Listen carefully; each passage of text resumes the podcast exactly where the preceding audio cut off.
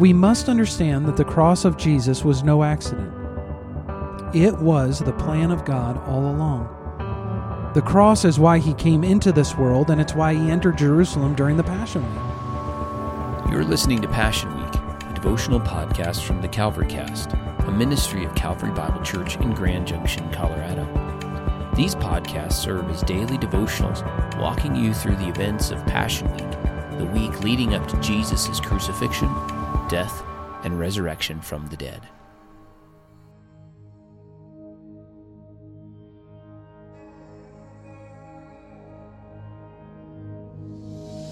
Wednesday, April 1st, 33 AD. And every day he was teaching in the temple, but at night he went out and lodged on the mountain called Olivet. And early in the morning, all the people came to him in the temple to hear him.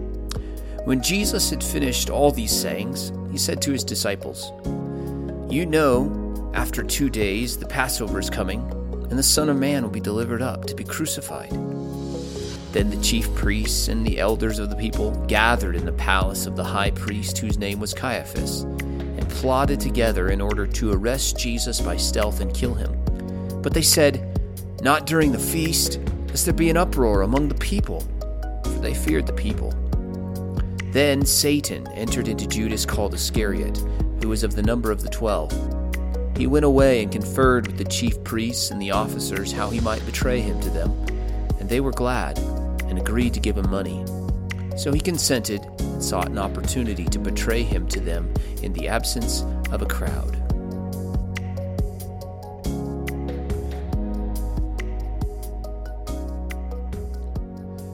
One thing that strikes me about Passion Week is something that we see here in Wednesday's reading.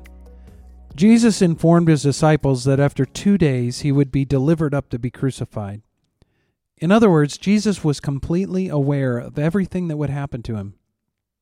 He didn't enter Jerusalem unaware of how this week would go. He was fully informed about what would happen, and he went anyway. In Matthew's Gospel, Jesus told his disciples, See, we are going up to Jerusalem, and the Son of Man will be delivered over to the chief priests and scribes, and they will condemn him to death, and deliver him over to the Gentiles to be mocked, and flogged, and crucified, and he will be raised on the third day. In John's Gospel, we read that Jesus told his disciples, Did I not choose you, the twelve? And yet one of you is a devil. He spoke, spoke of Judas, the son of Simon Iscariot, for he, one of the twelve, was going to betray him. And Jesus, of course, knew that he would be betrayed to the religious leaders and they would turn him over to the Romans. And really, two things stand out to me about that.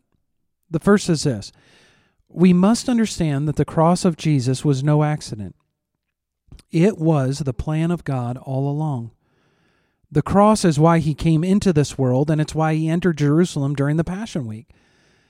Peter, when preaching at Pentecost after the resurrection, said this Men of Israel, hear these words Jesus of Nazareth, a man attested to you by God with mighty works and wonders and signs that God did through him in your midst. As you yourselves know, this Jesus, delivered up according to the definite plan and foreknowledge of God, you crucified and killed by the hands of lawless men. Now, Peter is acknowledging that what they did in betraying Jesus and crucifying him was sinful, and yet what he's also showing here is that God was in control of it all. As a matter of fact, this was all part of God's definite plan to save his people from their sins.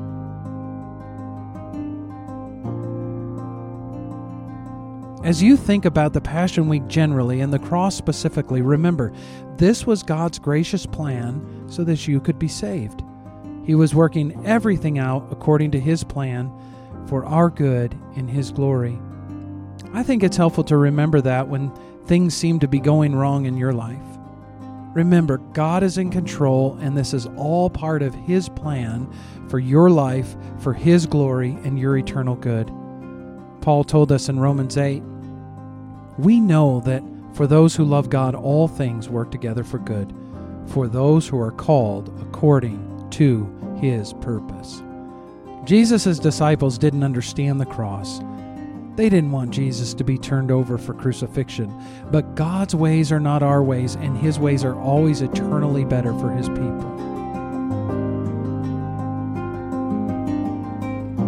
And secondly, in thinking about this, that Jesus knew what would happen to him when he went into Jerusalem, I think it only serves to amplify his incredible love for you and me. He was willing to go through with all of this, including the cross, for us. That's amazing love. Paul said this in Galatians. He said, I have been crucified with Christ. It is no longer I who live, but Christ who lives in me. And the life I now live in the flesh, I live by faith in the Son of God who loved me and gave himself for me. How can, can't that fact of Jesus' love for us, a love that was willing to suffer for us, spur us on to live for Him, even if it requires temporal suffering, knowing that once we are with Him because of what He did for us on the cross, we will never suffer again? I'll summarize all of this with the words of the Apostle Paul in 2 Corinthians chapter 5. For the love of Christ controls us, because we have concluded this that one has died for all, therefore all have died. And he died for all that those who live might no longer live for themselves, but for him who for their sake died and was raised.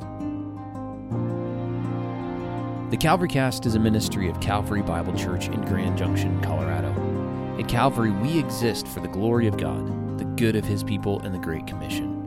Visit calvarybiblechurchgj.org for more information about Calvary. The Calvary Cast is produced and edited by Graham Parker. Devotional by Jess Miller. You can subscribe to the Calvary Cast on Apple Podcasts, Spotify, Amazon Music, Google Podcasts, and SoundCloud. Thanks for listening.